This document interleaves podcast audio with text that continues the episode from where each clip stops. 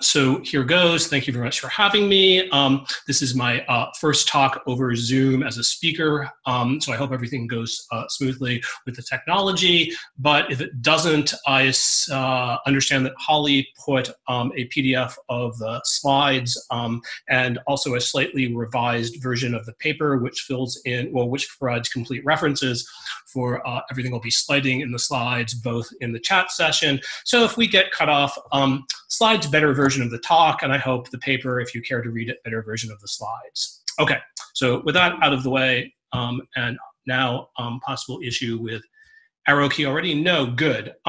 Okay, so as I hope everyone has already figured out, this talk is about the so-called Frege-Hilbert controversy, and one of its headline issues, whether consistency implies existence in mathematics. I think it's fair to say this is indeed a generalist subject in philosophy of mathematics in the latter half of the 20th century. It is, for instance, a staple of most undergraduate philosophy of math classes, and there is a large secondary philosophical literature devoted to it.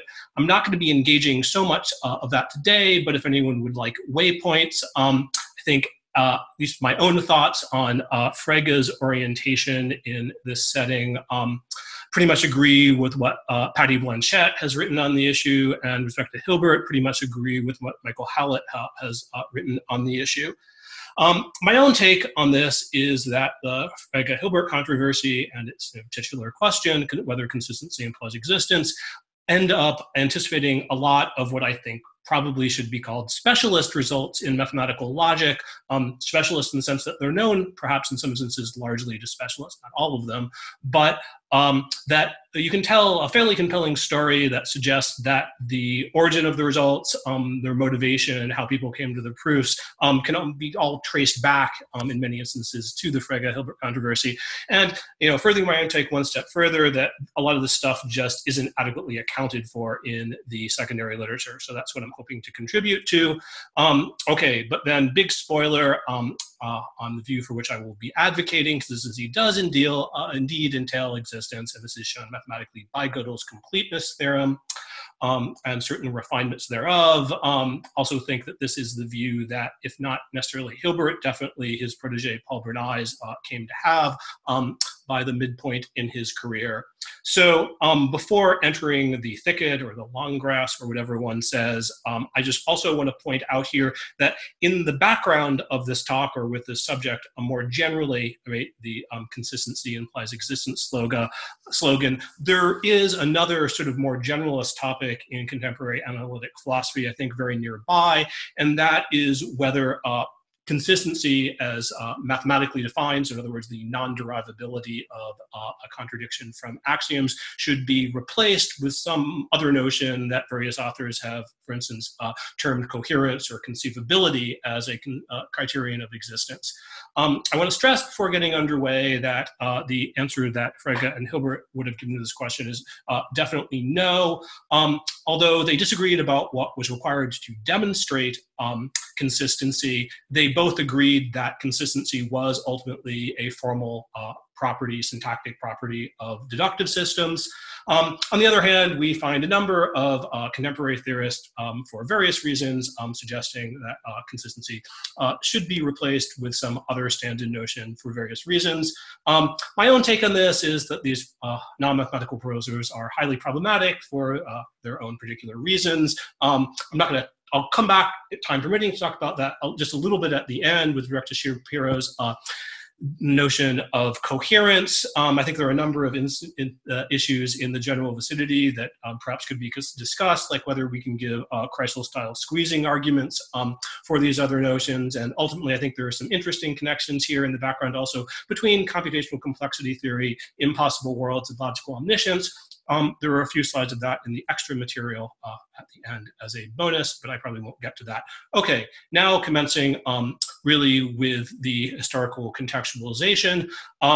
Right, So one slide summarizing a whole bunch of fairly dense and rich stuff with respect to the Frege-Hilbert controversy in its original historical setting. So here goes. In 1899, Hilbert published a monograph of just over 100 pages called the Grundlagen der Geometrie.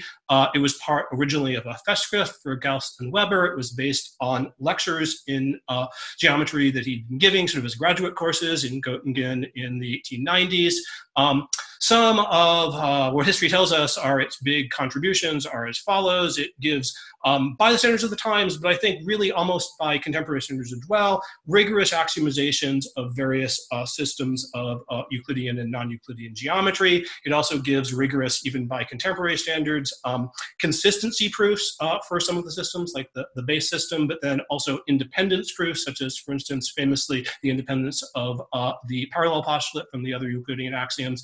And perhaps most significantly, what history records is that one of Hilbert's big contributions in the Grundlagen geometry was his application of proto-model theoretic techniques, in particular varying domains between models and reinterpreting the basic non-logical notions of points, lines, and planes, incidence in terms of real numbers and algebraic relations defined in real numbers. Okay, so then, right, Hilbert at this time, I believe 37 years of age, sort of already an international mathematical superstar, had recently assumed this important professorship in Göttingen. Frege, 14 years his senior, in between the two volumes of the Grundgesetze at the somewhat more provincial institution in Jena. Frege gets a copy of a preprint of, or at least that's what the history suggests, of the Grundlagen geometry, and then writes to Hilbert in Göttingen. The most important letters are, I believe, exchanged between December 27th and maybe January 1899 and January 6th in 1900. So one of the things the Frege-Hilbert controversy testifies to is the efficiency of the German post at that time. But in any event, to just very quickly remind you of what Frege and Hilbert were disagreeing about in their exchange of letters, right? This can be summarized by saying that Frege was a proponent of what one might call the traditional view that geometry was about space. So points, lines, and planes conceived as spatial notions, and that axioms like we find in Euclid express what he would have called true thoughts about the spatial notions. So for him, axioms have to be true, and they're also more proposition-like than they are sentence-like, so they're non-linguistic, and they're also non-reinterpretable. Hilbert, really the flip side of all of this stuff. So for Hilbert, right, representing what you might call the modern view, geometry is the study of arbitrary systems of objects and relations, satisfying certain sets of geometric axioms. I mean, famously, of course, Hilbert recorded as saying, rather than points, lines, and planes, we might as well be talking about table chairs and beer mugs. The example that he actually uses in the correspondence with Frege, perhaps even a bit more colorful than that, sort of points, lines, and planes, love, law, and chimney sweep. On Hilbert's views, axioms are linguistic, they're sentences, and they're reinterpretable, right, when we move from one domain to the other, as he actually did in his consistency and independence proofs.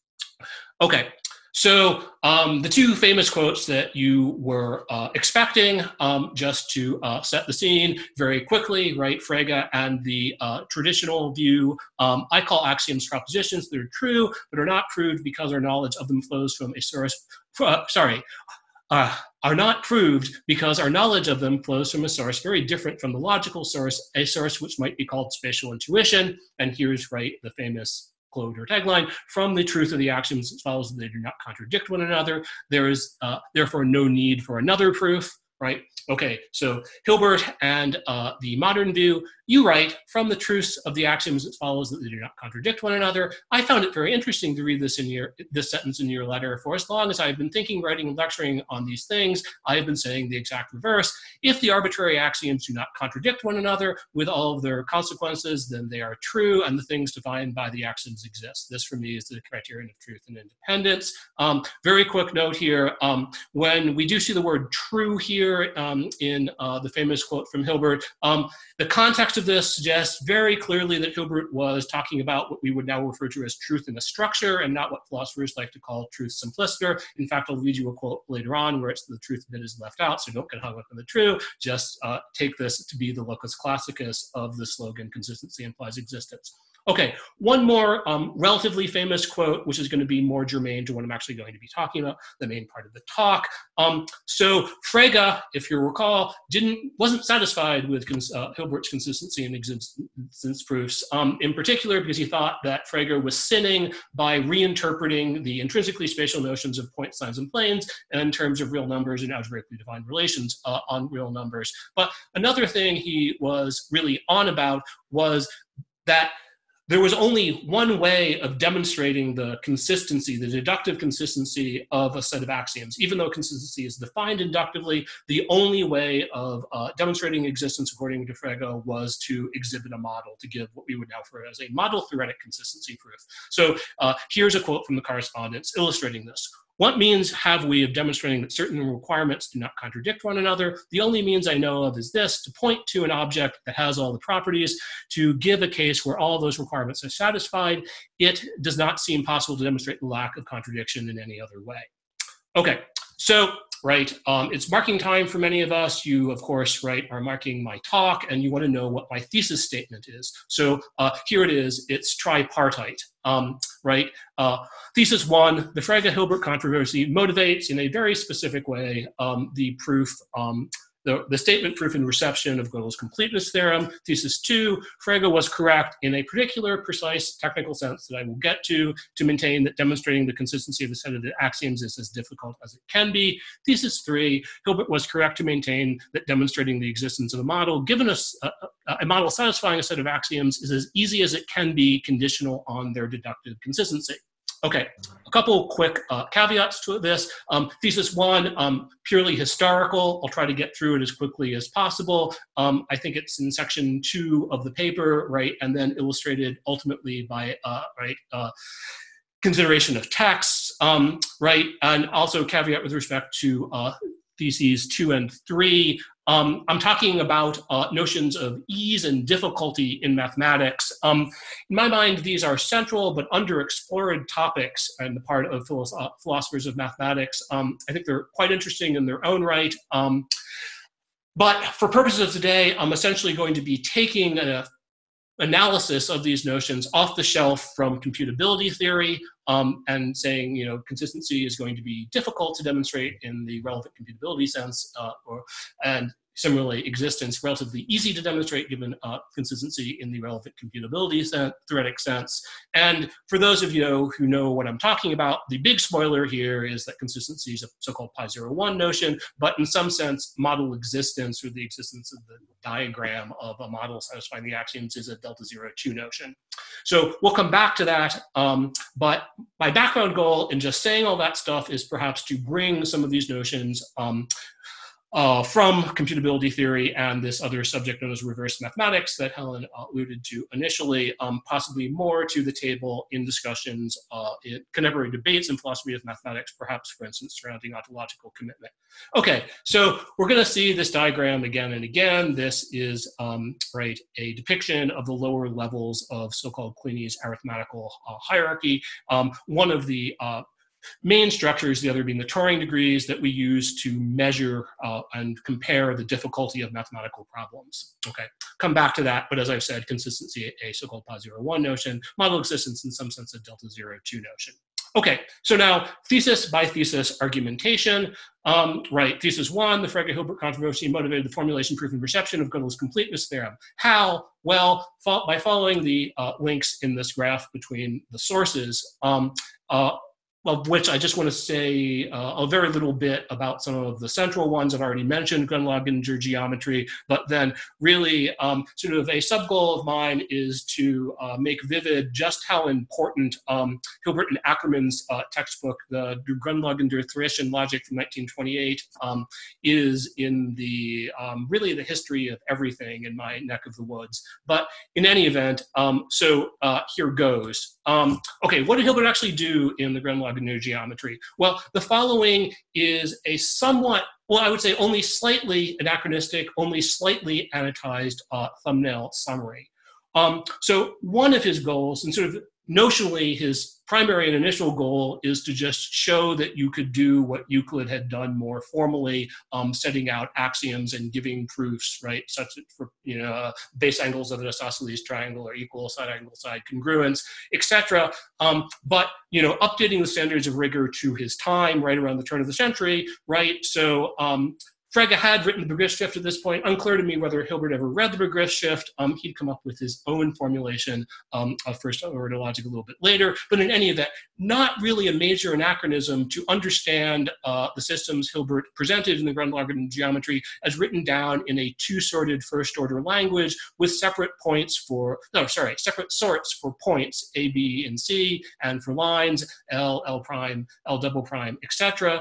And then four non-logical predicates, in for incidence of a point on a line, between for betweenness of points B lying between A and C if they're collinear, congruence. Congruence is a relation, or there are two congruence relations. The first of them holds between line segments.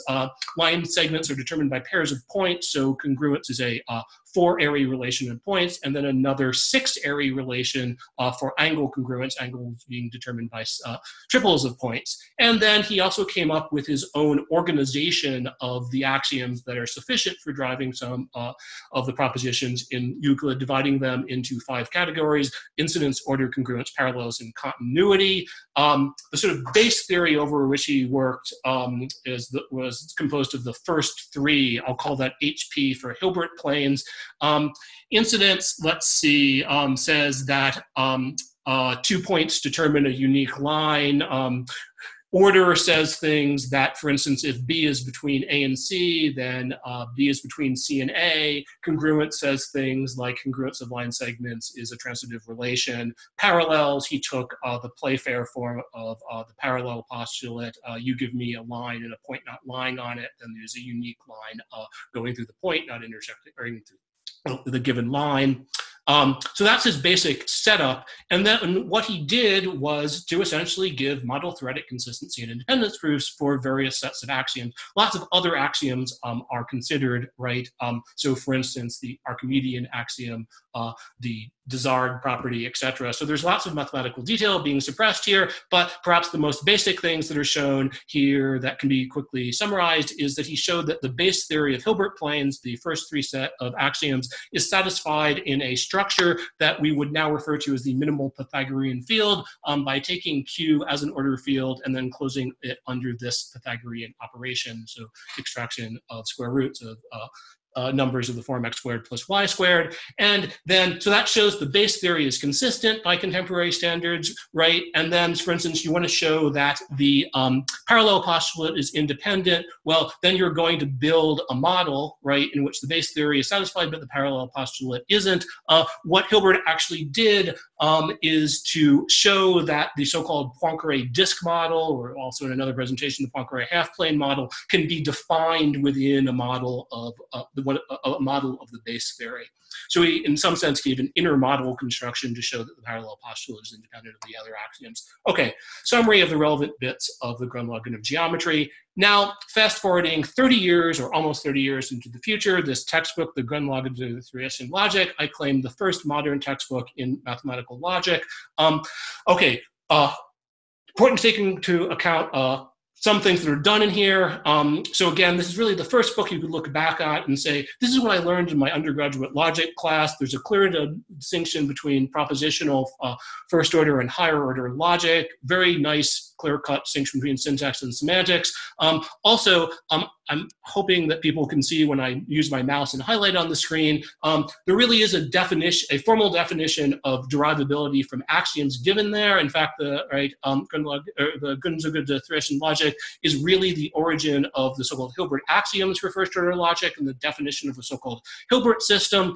And so we get a formal definition of phi is derivable from gamma, which is to say there exists a derivation, hypotheses amongst gamma, conclusion phi, but then also a formal definition of deductive consistency of the following universal form, where I'm highlighting in the middle of the screen. Important for our purposes, it's a universal definition. This is certainly something Hilbert recognized by the late teen or 20s, right? So what does the definition say? Gamma is a consistent set of sentences, just in case, for all derivations. If their hypotheses are amongst those of gamma, right, the set of axioms, then their conclusion is not your favorite contradiction, something of the form P and not P say. There's also a proto-Tarskian definition of validity, right, where they talk about domain variation and varying the interpretation of the predicates given, and then the statement of two, at that point, open mathematical questions, which go on to inspire additional work, which I'll talk about in just a moment.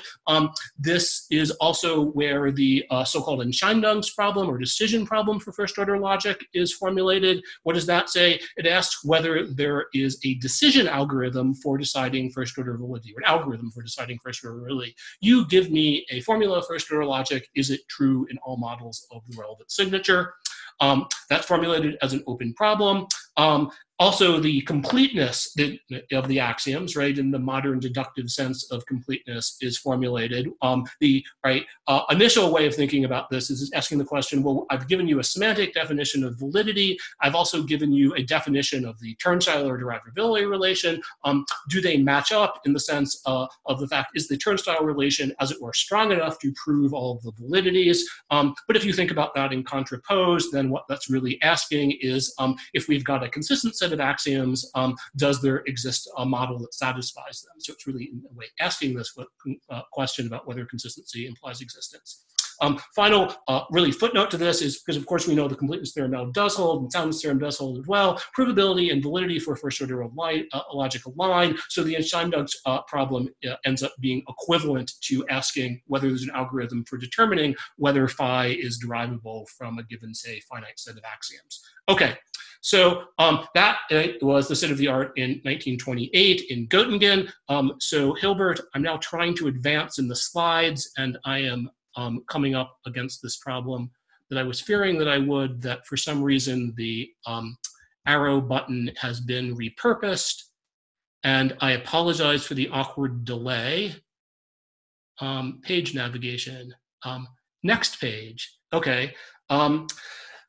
So 1 year in the future, Gödel in Vienna, then a graduate student of Hans Hahn, proves the open question that had been posed a year earlier by Hilbert and Ackermann in proving his completeness theorem. Those of you familiar with Gödel's dissertation know that the first section, I think maybe just 3 paragraphs, is really a masterwork in navigating between a whole lot of highly complex issues in a super efficient manner with a lot of stuff in the background. So I've sort of cherry-picked the following quote out of this and suppressed a lot of other interesting stuff that isn't so much immediately germane for our purposes. So here goes. The main object of the following investigations is the proof of the completeness of the axiom system for what is called the restrictive functional calculus of Hilbert and Bernays. Here, completeness is to mean that every valid formula expressible in the restricted functional calculus, that was his name at the time, or really Hilbert and Bernays' name for first-order logic, can be derived from the axioms by a finite means of formal inferences. This assertion can easily be seen to be equivalent to the following. Every consistent axiom system consisting of only first-order formulas has a realization, in other words, a model. The solution to this question presents a theoretical completion of the usual method for proving consistency. For it would give us, right, if the answer is correct, and he actually does show that this is the case, for it would give us a guarantee that in every case, this method leads to its goal. In other words, that one must be able to produce a contradiction or prove the consistency by means of a model. Okay, so usual method for proving consistency. Pretty clear that what Gödel takes this to mean is the method of Hilbert's consistency proofs. In other words, right, you want to see the axioms are consistent, construct a model which they're satisfied. In some sense, right, at least it was the right kind of model that should have satisfied Frege too. But Whereas Hilbert is just announcing something like consistency implies existence as a slogan or a bold claim. Gödel is actually taking himself to having proved this mathematically, right? So Gödel, it seems here, is actually presenting the completeness theorem as a proof that consistency implies existence. Okay, one or two more quick historical waypoints till we can move on to the main substance of the talk. Okay, so fast forwarding another 10 years to 1939, the second volume of Hilbert and Bernays' sort of magnum opus, or sort of the crowning achievement of the Hilbert program in its original days in Göttingen. Okay, so a whole bunch of stuff is done in here, but one of the particular mathematical results that sort of lives on and has a big significance after the Second World War that you can pick out of this is what ends up being called Bernays' arithmetized completeness theorem. And I'll tell you what that says in just a second, but in order to do that, I have to remind you that the language of first order arithmetic is just this signature, right? We've got first order logic, and then we've got a constant symbol for zero, say less than symbol if we want it, and plus and times. And the standard model of arithmetic is just this familiar structure, right, where those symbols get their standard familiar interpretations, the so-called standard model of first order arithmetic. What does the arithmetized completeness theorem It says, you give me a consistent set of first order formulas, suppose for simplicity that they just contain some non-logical relation symbols, say P1 through PK. There's your reversions with constant symbols and function symbols too, but somewhat more awkward to state. So you've got a set of statements or axioms in a given first order language, call it gamma. It's got these non-logical relation symbols in it. So then what the arithmetized completeness theorem says is, well, Gödel's proof had already showed us that in that case, not only is there a model of the consistent set of axioms, but there's a model with domain n, the natural numbers. The additional juice in the arithmetized completeness theorem is that not only is there a model, but there's a model that you get by interpreting the non-logical symbols by particular formulas that you can write down in the language of first order arithmetic. So not only do you get a model with domain, the natural numbers, so to speak, you get a definable model, a model where all the relations are definable in the language of first order arithmetic, and then, as you might guess, we can start asking questions about their the complexity of their definitions. So if you followed me thus far, you'll realize that, of course, what Gödel had shown is just a version of the downward Löwenheim-Skolem theorem. If you've got a consistent set of statements that has an infinite model in a countable language, then it has a countable model, hence one with domain natural numbers. Again, what Bernays adds is the definability part.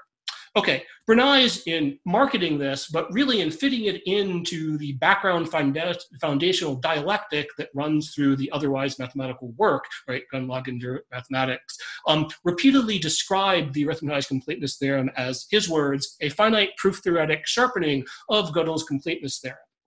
Okay, so we'll come back to what precisely this might mean and what significance you might take it to have in the Hilbert program a little bit later on. But I just want to say, for those of you who may already know or be anticipating, another way of appreciating what the proof of the arithmetized completeness theorem actually shows is that the star mapping, which takes you from your arbitrary set of non-logical predicates into formulas in language of first order arithmetic, is that the star mapping that's induced, right, from the language of gamma into the language of first order arithmetic provides an interpretation, a proof theoretic interpretation, in fact, in the sense of Turing, Mostowski, and Robinson. So what does this mean? Well, it means if we can derive a certain sentence, phi, from the gamma, then you take a sufficiently strong chunk of first-order arithmetic, PA, first-order Peano arithmetic is more than sufficient for this, and you add the formal consistency statement for the gamma to it,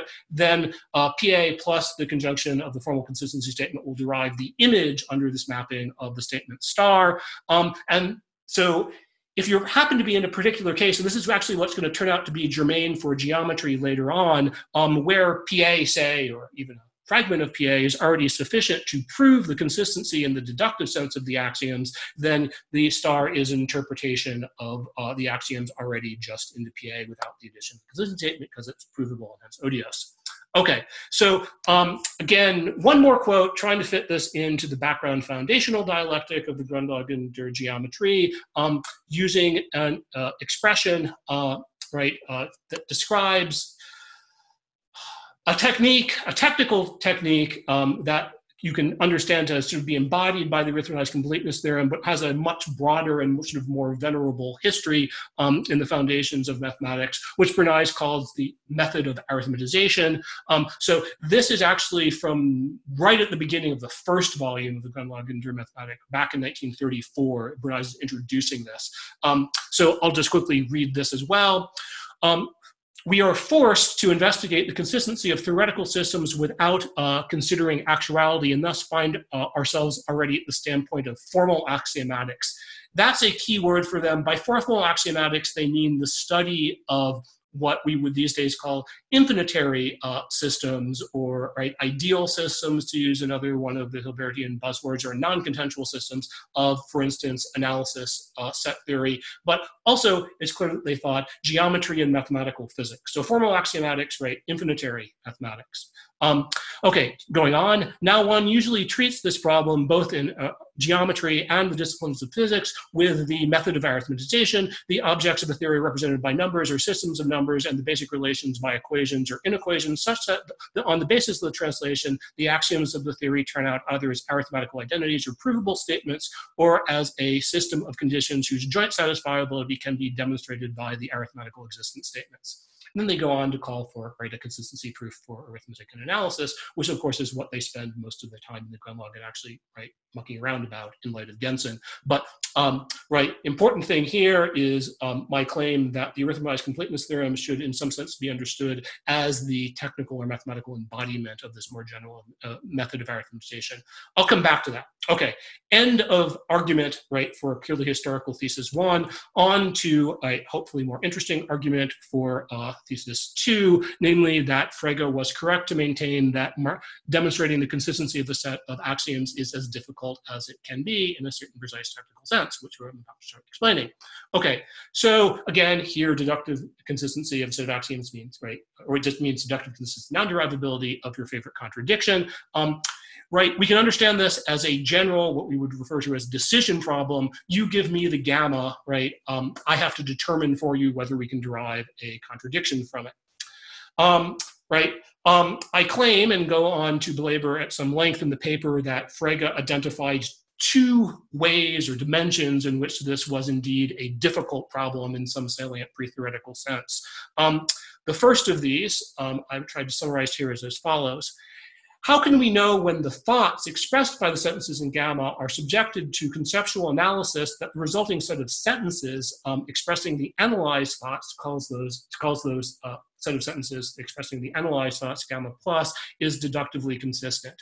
Okay, by way of example here, remember Frege's lifelong goal of showing that arithmetic was reducible to logic. How did he go about this? Well, he first wanted to treat or analyze so-called statements of number in terms of Hume's principle, and then he wanted to further analyze the number of operator in terms of extensions, and then he got himself into trouble with basic law 5. But putting that aside, he is telling us that we shouldn't look at the textbook formulation of number theoretic statements as giving, as it were, their true meaning or logical structure. Rather, we have to subject the number theoretic language to what we these days would call conceptual analysis. And then it's only after we have performed the conceptual analysis on the concepts or the expressions, the concepts corresponding to the expressions that appear in the textbook statements of the principles, that we're ultimately able to determine whether the thoughts expressed by the textbook statements are actually consistent or not. So D1, a sort of proxy for just the question,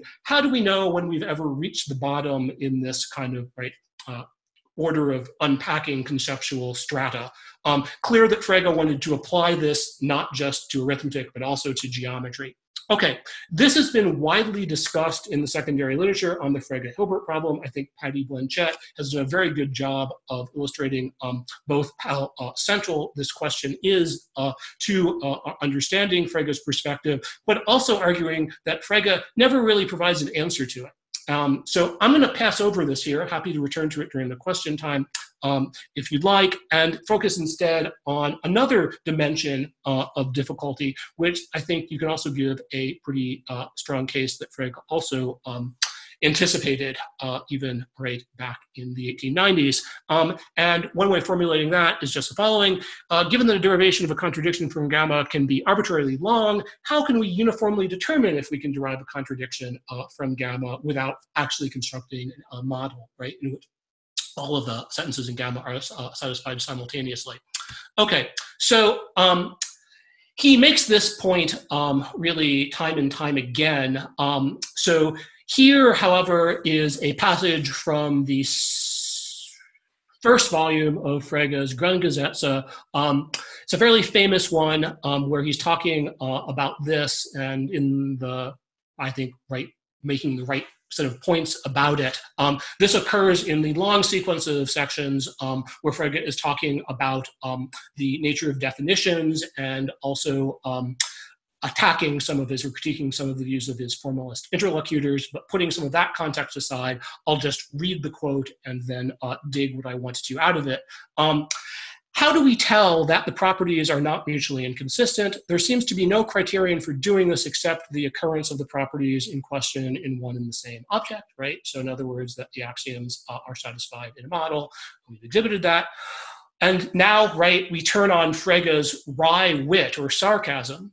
Or is there perhaps still another way of proving inconsistency? If there were one, it would be of the highest significance.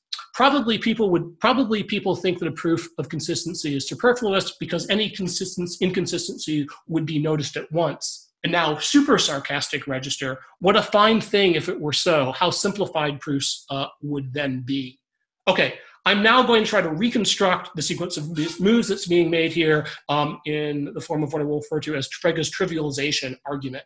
Okay, so here goes. Suppose that there were a general algorithmic method for checking consistency. So in other words, right, you give me a set of axioms gamma, I want to determine whether we can derive a contradiction from it, right? But, you know, it's because it said, algorithm, it has to presumably work through some right, non-model theoretic means because in all the relevant cases, the models are actually going to turn out to be infinite. So we can't actually, right, in some sense, concretely present them. So I suppose, for sake of argument, there were such a consistency checking algorithm, call it alpha. Okay, then note, right, the following by equivalence. Okay, so we have that we can derive phi from gamma if and only if the result of conjoining the negation of phi to gamma allows us to derive a contradiction, right? So everyone, if you, right, just take a moment and make sure that you get that those, the right, left, and right-hand side are in fact just, right, equivalent. They're really ways of writing the same thing. So Frege doesn't say this explicitly, but he clearly notes it. So in this case, then it would suffice to check whether a given mathematical statement psi, for vividness, say the Riemann hypothesis, is provable from axioms, say ZFC, to apply our consistency checking mechanism alpha to gamma union not phi. So in other words, ZFC plus the negation of the Riemann hypothesis. Okay. So then Frege, right, makes an observation about mathematical practice, right? In practice, we find it very difficult to determine whether a statement can be derived from a given set of axioms, right? Or for that matter, that it can't be, right? Just to actually come up with an independence proof, right? Showing non-derivability.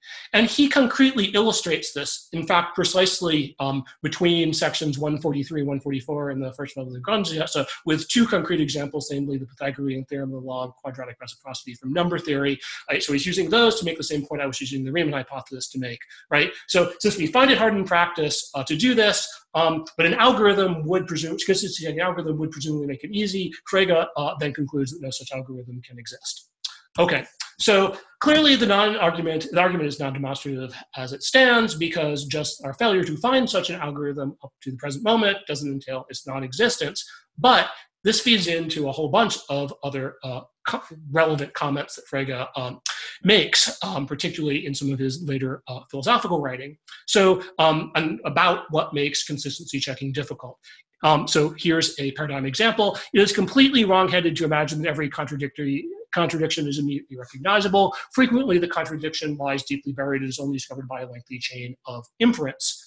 Okay, and it's clear, like, deeply buried here isn't at least solely referring to, right, our digging down through the conceptual strata and performing conceptual analysis, because he's actually calling attention to, right, the potential, right, lengthy chain of inference that would lead us from the gamma to the derivation of a conclusion. History of mathematical logic is, it would be an exaggeration to say that it's littered with instances where we've, you know, somebody's proposed a set of axioms and then later on, right, they were shown to be inconsistent by a deeply varied contradiction. Of course, in some sense, right, we have, right, Frege and the story of Wessel's paradox as our paradigm example of this. Probably not there, we would say these days, deeply buried. But my favorite example of this actually is Church in one of his initial formulations of the lambda calculus. Well, that turned out to be inconsistent in the relevant sense of the lambda calculus, at least, as was shown a couple years later by, as that time, I think, graduate students Kleene and Rosser, who, as Curry later pointed out in his simplification leading to the Curry paradox, showed that Church's system was inconsistent via what ran to 162 pages of right, rather complex derivation. So this problem really does have teeth.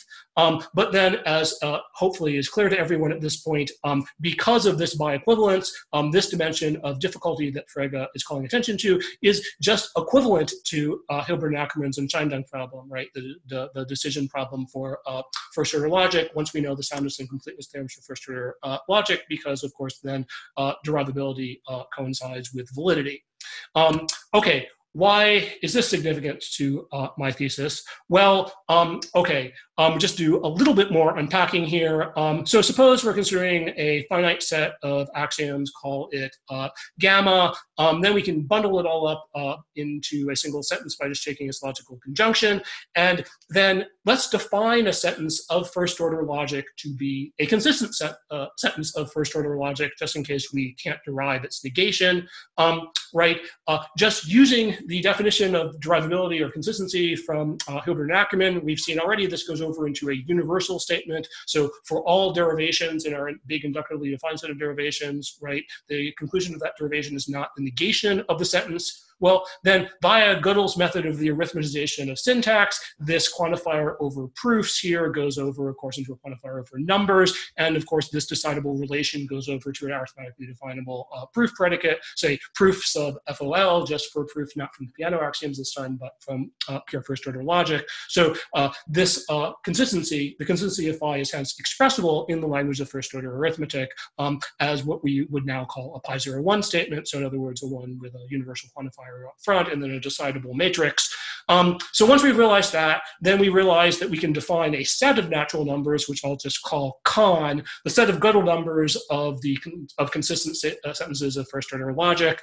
That's just a subset of natural numbers. What what Turing really did and Church sort of did in showing the undecidability of the Entscheidungsproblem in 1936 is really to show the following. They really showed that the halting problem could be reduced to the consistency checking problem, or just about that. So what they showed, or what Turing showed, is you give me a Turing machine, say with index I and an input, a natural number X, then there's a computable way of taking that Turing machine and the input and then constructing a first order formula, call it psi sub ix, such that the Turing machine diverges, fails to halt on the input, just in case the formula is consistent, or other way around, right? The Turing machine halts or converges, just in case we can derive the negation of the formula. So again, the gloss of this is that if we could uniformly decide consistency, then we would be able to solve the halting problem, which we know to be a difficult problem in the sense of computability theory, which I'd love to spend more time unpacking, but it's a little bit more than this. It's not just that right, we can reduce the halting problem to the consistency checking problem, but what this really shows is that consistency is a complete pi0-1 notion or set. What this means is it has this definition in terms of a universal quantifier out front of a decidable matrix, but it means that for every pi0-1 definable set of natural numbers, so set of natural numbers definable in this way, there's a function, a computable function g, right, such that set for all natural numbers, x is in the set, just in case its image, g of x, is a consistent formula of first order logic. Okay, to tie to top, oh yeah, so right, per thesis 2, this is what I mean showing that consistency checking as Frege anticipates, and then also Hilbert comes along at this point to realize this is also a hard problem, right, is as hard as it can be, given the logical form of this definition, in this way in which we measure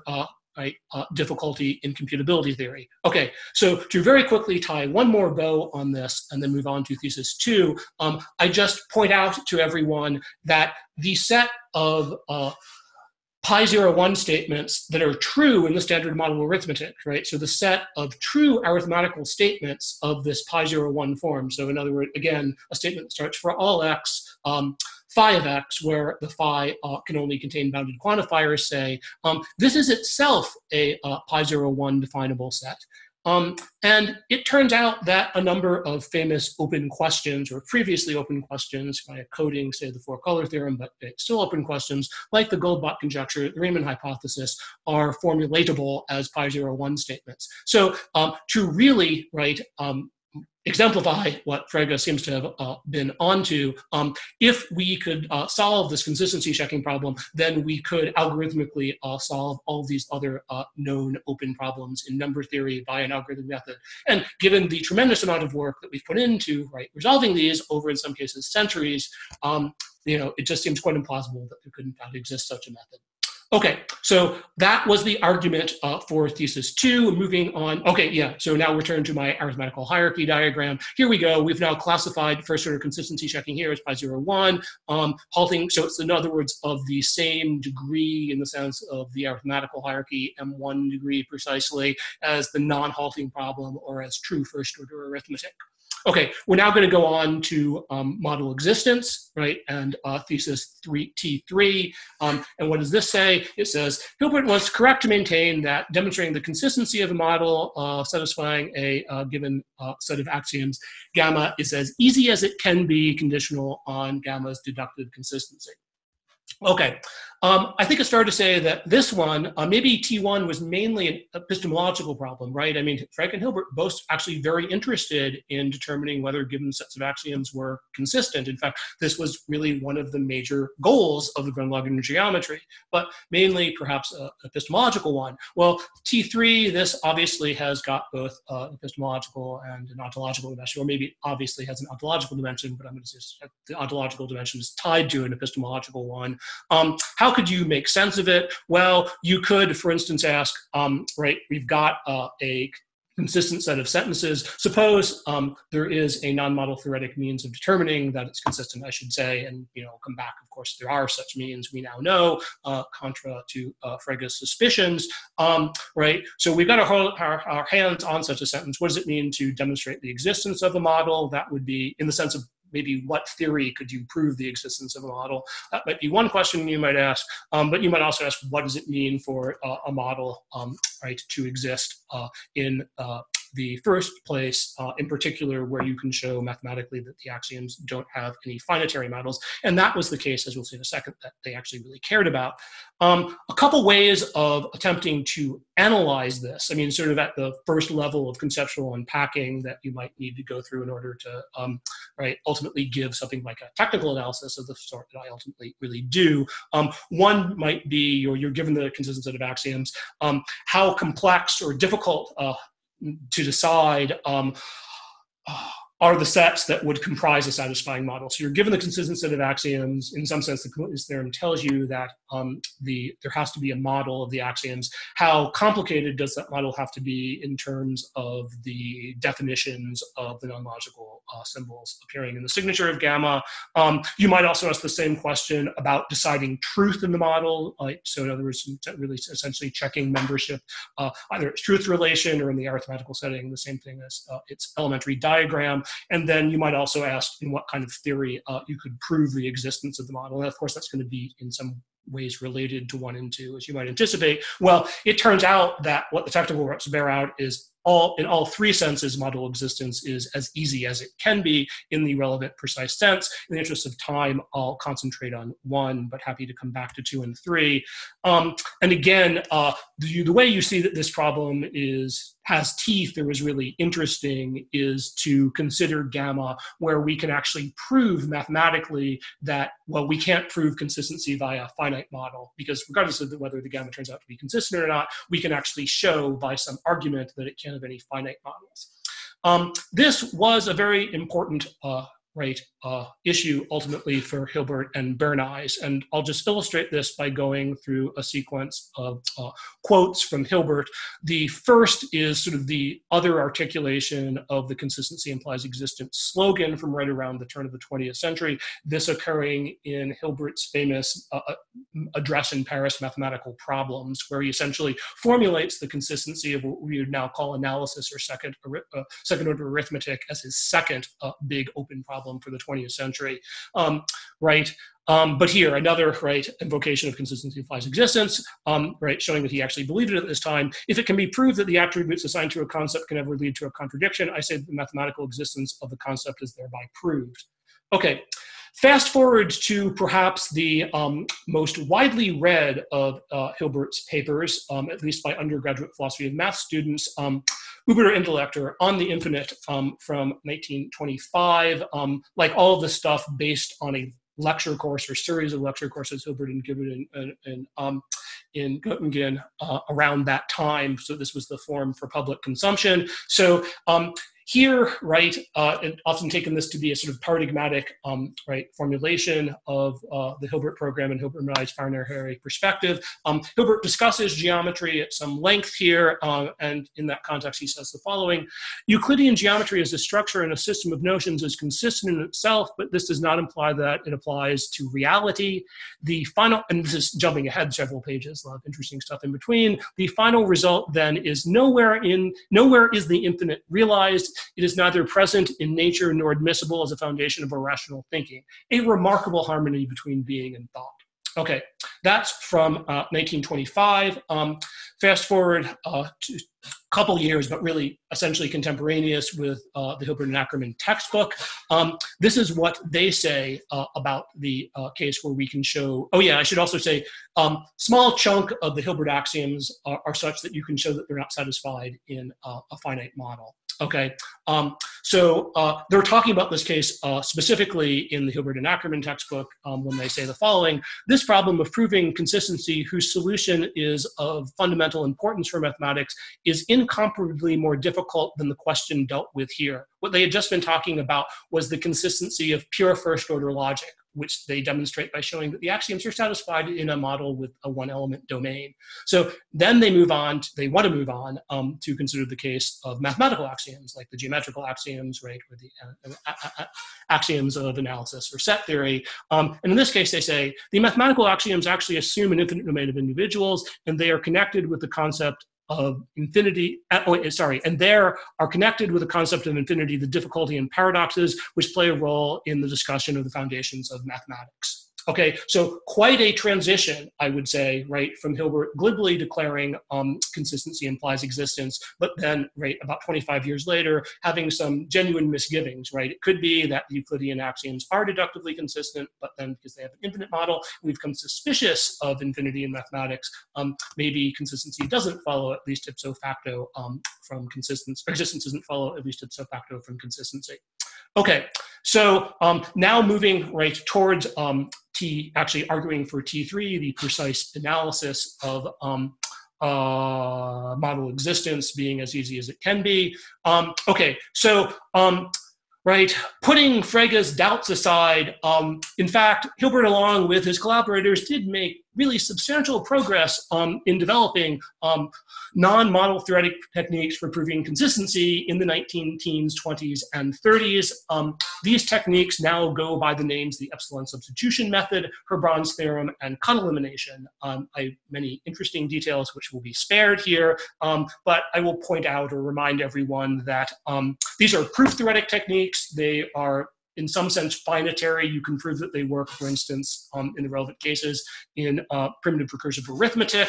But there are big problems applying them to sort of our favorite infinitary theories already, right? PA, we can't just prove the consistency of that by plane elimination. We also need ordinal analysis, right, and transfinite induction on epsilon naught to get some consistency proof to go through. But then really difficulties of a much more significant kind when we try to move from first order arithmetic and give a proof theoretic consistency proof for second order arithmetic or analysis, and then perhaps even greater ones when we try to move on to set theory. But nonetheless, there are some instances where the proof theoretic non-model theoretic techniques really do work and really do allow us to prove the consistency of one mathematical theory in another.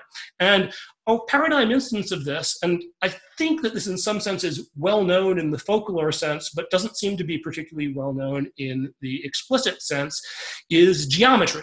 So let delta be some Boolean combination of Hilbert's base theory, HP, and then some of the continuity axioms and the say plus continuum hypothesis or its negation. So in other words, at least a decent chunk of the, or subset of the consistency proofs that, and independence proofs that Hilbert gave in Grundlagen geometry, let delta be one of those theories. Well, it turns out that the formal consistency statement for those theories is indeed provable in Peano arithmetic.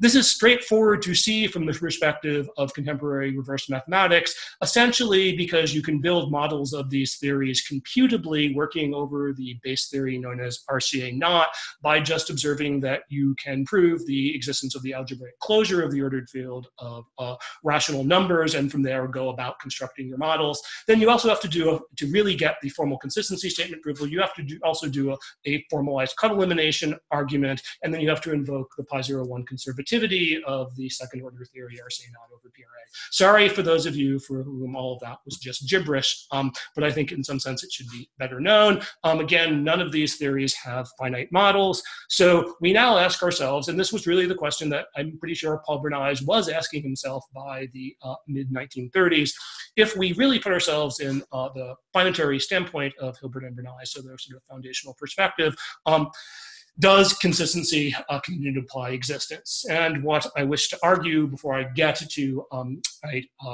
T3, right, that consistency, or improving consistency given existence is as easy as it can be, that really comes out of these technical considerations. I just want to very quickly show that in some sense, even though the models of these theories have to be infinite, because the consistency statement is provable in a weak base theory like PRA, there's a sense in which you can understand the formalization of Gödel's completeness theorem in the form of Bernays' arithmetized completeness theorem as delivering what you might call finite modes of presentation of the relevant arithmetical models. So if you just go through the sequence of steps you would imagine, and then apply the arithmetized completeness theorem to these sets of geometric axioms, working over some arithmetical theories, like first order theory, even PA or a fragment thereof. What you end up building is structures that look like this. They have domain natural numbers, and then everything else, right, intuitive of the points of sorts and lines are interpreted as sets of natural numbers of the appropriate arity. So in particular, the set of points, when it was for Hilbert, ordered pairs of real numbers, now in these arithmetical models, so-called, just become sets of natural numbers, right, simpliciter. So you could very much see Frege reiterating his critiques, right? Points are spatial things, right? They're not natural numbers in particular. So on the other side of this coin, you can also understand Hilbert and Bernays as taking the linguistic entities that you get out of this process via arithmetized completeness, which end up being interpretations of all of these, the non-logical predicates in the signature that we were talking about originally for geometry, as giving you some kind of, right, presentation. You might even call it a finite mode of presentation of the infinitary model, in the sense that the predicates themselves in the language of first order arithmetic, they're just formulas, but then if we were to interpret them in the familiar manner in the standard model of arithmetic, we then get extensions for the sorts and the non-logical relations. Bernays, interestingly, may be going all the way back to the 20s, if you believe Charles Parsons, but certainly by the 1950s, was using observations like this seemingly to advocate for a kind of what he refers to as relative existence, where there are grades of mathematical realism or Platonism. Bernays famously is the person who introduced the term Platonism with lowercase p to philosophy of mathematics in his famous 1935 paper on Platonism in mathematics. He's talking about relative grades of Platonism. The weakest of those is the acceptance of the natural numbers as a completed totality, along with the acceptance of excluded metal applicable to arithmetical formulas, right, for sure arithmetical formulas. You can also look at this as a kind of proto-structuralism, where rather than reducing everything to sets, right, as certain forms of set theoretic structuralist wants to do, right, we're reducing everything to numbers, but then what are mathematical objects? Well, they're just positions in these number theoretic structures. Something can perhaps be said along these lines. Some people, Wilfred Sieg as well, but also Stuart Shapiro, have in fact said these things. I'm happy to return to talk about that in the question period as well. But in any event, back to my dialectic, and I know I'm now getting short on time, so I will try to wrap things up as quickly as possible. So after proving the arithmetized completeness theorem in the second volume of the Grundlagen der Mathematik, Bernays in fact did ask the question, right, the following question. Well, we've got a consistent, say, just single formula in some first order language. It's got an arithmetical model, right? One not only with domain N, but definable predicates, as we've just been talking about.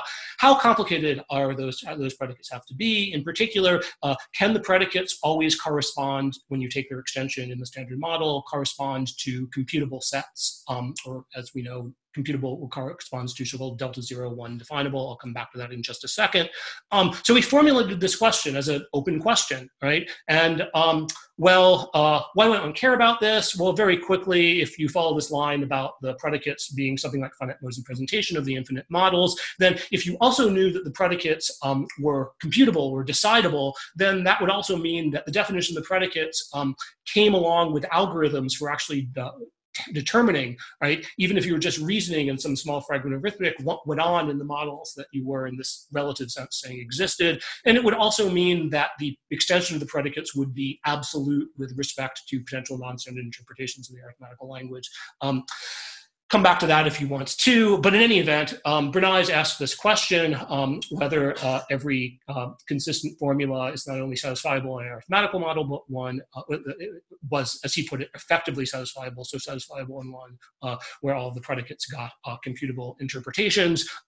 This turned out to be the inspiration for a decent amount of research in mathematical logic right after the Second World War, leading to the following concisely statable result of Michael Rabin, which sort of settled the issue for our purposes. There exists a finitely axiomatizable theory. In fact, it turns out to be Gödel-Bernays set theory without the axiom of infinity, but of course you could add the axiom of infinity if you wanted it. And you can write, that's a finitely axiomatizable, you can write down as a single sentence. So there exists such a theory that is not effectively satisfiable, has no computable models. In fact, has no computably enumerable models is what he actually showed. Why do we care about this? Well, historically, this theory, GB without the axiom of infinity, is a theory of Bernays' construction, and he showed in a 1942 paper that it was just the right theory for formalizing analysis, or sufficient for formalizing analysis through the Bolzano-Weierstrass theorem. It's very similar to the theory we now know as ACA-naught in reverse mathematics, so this doesn't come out of nowhere. But in any event, right, Bernays' question, right, if phi is satisfiable, is it effectively satisfiable, gets answered in the negative. Okay, so now finally on to use my slogan, the ease of existence. Remember that Gödel's completeness theorem says the following in the case of single sentences, right? If we can't derive the negation of phi, so if phi is a consistent statement of first order logic, then there exists a model in which it's satisfied. Prima facie, this is what we would now call a sigma 1-1 statement. It says that a certain set, namely a model with a set with some structure on it, in other words, a model, exists. The theorem itself, until you do any unpacking, doesn't give you any bound in the complexity of the set, like how hard it is to define or to compute. So, and we've just seen that we can't always get a computable, or as it turns out, delta 0, 1 definable model, but then there are results that soon follow that essentially give us a fairly tight bound in what we can get. The first of these due, I think, to Kreisel, Mostowski, Hassenjaeger, maybe also Kleene, you could cite, says the following: every consistent, computably axiomatized theory, certainly single sentences fall in that category, has an arithmetical model, right, the sort we've been talking about, all of whose relations are delta 0, 2 definable. Remind you what that, or tell you what that means in just a second, but it's just the next level up in the arithmetical hierarchy. And then, so that provides, as it were, a lower bound, or in some sense, it gives you the simplest possible definition. And then to make that bound tight, philosophy's very own Hilary Putnam proved the following: there exists a single formula of first order logic which is not satisfied in any model whose relations are sigma 0,1 union pi 0,1 definable. So in other words, the delta 0,2 definability is optimal in some sense. And then right here, Kleene's arithmetical hierarchy picture, and I think on, I hope just the next slide, yeah, picture on the next slide, right, delta 0,1 definable, this is the same thing as computable. It means there's a set of natural numbers that has both an existential definition, decidable matrix, and a universal one. You can think of those as means of deciding, and right, membership in the set, and then deciding that a natural number isn't in the set. Sigma 0,1 definable, that's sort of the next level up going to the left. That corresponds to computably enumerable. We can list off the members of the set, but we can't necessarily decide membership in the set. Oh yeah, primes, right? The set of prime numbers, that's a paradigmatic computable double 0,1 definable set. The halting problem is a paradigmatic example of a sigma 0,1 definable set, which is not pi 0,1 definable. So computably enumerable, but not computable. Pi 0,1, well, we've met that one before. That's the difficulty or the complexity of the set of consistent statements of first order logic. Delta 0,2 definable is then just, as it were, one level up when you get one quantifier alternation in defining your set, either of the existential universal form or the universal existential set. Right. This turns out to have other nice computational characterizations, for instance, in terms of limit computability or trial and error computability, as Hilary Putnam called it. And what the Kleene hierarchy theorem says is the picture that I'm going to show you does not collapse. In other words, the hierarchy is proper, and then the way computability theorists and reverse mathematicians, I guess, also look at this is, in some sense, the hierarchy is showing us something about the difficulty of deciding membership in the sets, which can be spelled out in various computational ways. And so we've now classified a whole bunch of problems. In particular, we've now showed, right, in addition to the other stuff, that the diagram, what we would call the atomic diagram of the simplest model of any consistent computable theory, is delta 0,2 definable. So that's what I mean in saying that, right, existence given consistency is as easy as it can be in this sense in which we analyze difficulty in computability theory and reverse mathematics. Okay, summarizing quickly my own conclusions, and then, yes, I know I'm over time getting to the genuine conclusion of the talk, right? I really have argued that because of the completeness theorem, consistency does imply existence in mathematics. I've also argued that Hilbert and Bernays, even by their own finitist lies, should, and at least in Bernays' case, I think ultimately did come to accept this because of the arithmetized completeness theorem. And I also suggest that the following illustrates how, if you want to use a buzzword, something like debates about ontological commitment aren't just about the cardinality of the objects we're talking about, but also in some right sense also about their complexity. And that's really what I care about talking about myself. But then I see perhaps maybe some people in the audience are going to want me to address the following elephant that they have already realized is in the room, namely that the completeness theorem allows us, one might say, to purchase existence far too cheaply. This is illustrated, right, paradigmatically by the existence of non-standard models that it generates. So we can, by Gödel's incompleteness theorem, first, or second incompleteness theorem, first observe that, right, if PA is consistent, then PA plus the negation of the consistency statement is existent, apply the completeness theorem to that, get a model of PA plus not con PA, has to be non-standard. Of course, the constructions I've just been talking about also get you delta zero arithmetical models, right, countable models of set of C plus your favorite large cardinal hypotheses where the membership relation is delta 0,2 definable. And so the challenge that I anticipate is, do we really want to grant the same sort of existence to structures of these structures? And maybe by, instead of talking about Shapiro saying no to this, we don't, and introducing his coherence notion, right, he's going to take that to be the criterion, right, or the barrier for existence in mathematics rather than inductive consistency. I'll just move on to reading the final quote from Paul Bernays that I wanted to get to, right, and my cheeky title as well, Minding the Gap Between Consistency and Existence, which is just in some sense to suggest to you that Bernays was a pretty smart, well-informed guy between maths and philosophy, and anticipated a lot of the stuff in the 1950s. The common acceptance, so here goes to the quote.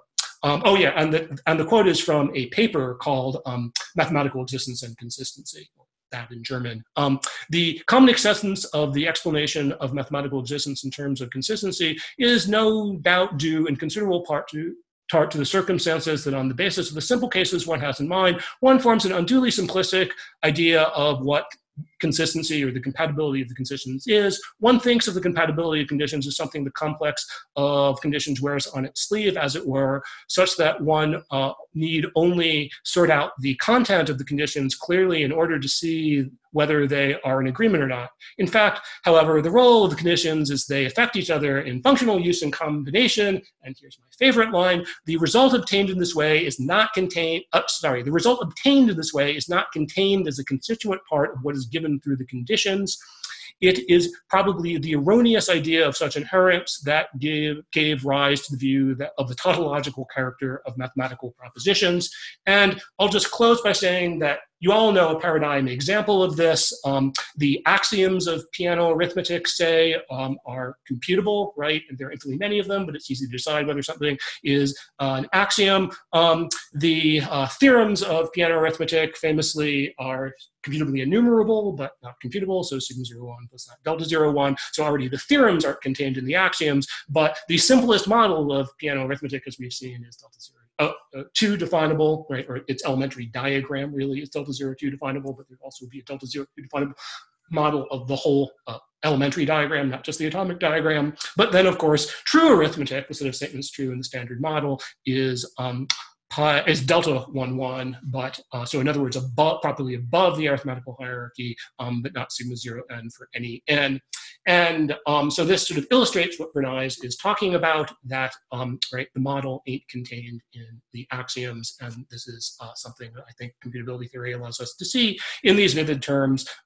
Similar but more interesting things can actually also be said about, in fact, the very same systems of geometry that Hilbert was investigating back in 1899 due to a, I don't know, moderately well-known, maybe little-known result of Martin Ziegler from 1982 that shows us that many of the theories that Hilbert was considering, perhaps, I think, contrary to expectation, are undecidable. They're not essentially undecidable because they're sub-theories of Tversky's theory of real closed fields, but they are still undecidable themselves. So in some sense, they also don't determine what's true in models satisfying them. Okay, I will stop here, and I guess I can stay, I'll stop there on another of my diagrams of all of these hierarchies together. Okay, I'm sorry. Thank you for indulging me for going over time and interrupting. I'm very sorry for that. I'm now happy to, if you'd like, even start the questions immediately.